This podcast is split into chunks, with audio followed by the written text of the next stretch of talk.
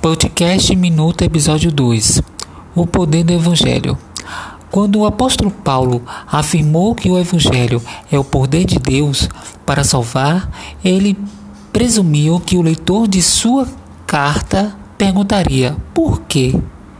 E a resposta seria: o Evangelho é o poder de Deus para salvar, porque ele revela a justiça que ele tem essa justiça é a beleza do caráter de Deus, sua fidelidade às suas promessas.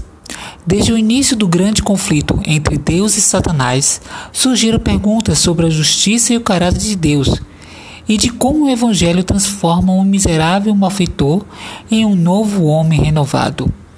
Essas perguntas foram respondidas de maneira completamente indefinitiva quando o caráter de Deus e a sua justiça foram revelados por meio do Evangelho através de Cristo. As boas novas da morte e ressurreição de Jesus proclamam a beleza de caráter de Deus. Mostram que Ele está comprometido conosco. Ele preferiu morrer por nós em Cristo do que viver sem nós. De acordo com Paulo, a mensagem de um Deus que cumpre suas promessas precisa ser proclamada a todas as pessoas que elas possam crer e ser salvas.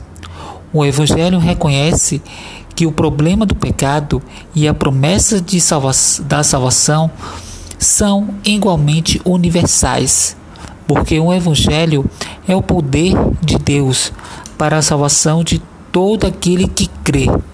Nossa condição de pecadores e nossa solidariedade no Evangelho tem o poder de unir a Igreja, superando as diferenças culturais.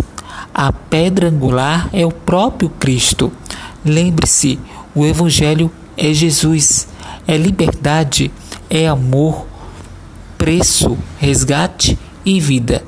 Podcast Minuta, episódio 2. Aguarde para o próximo episódio, edição 2021. Tchau, tchau.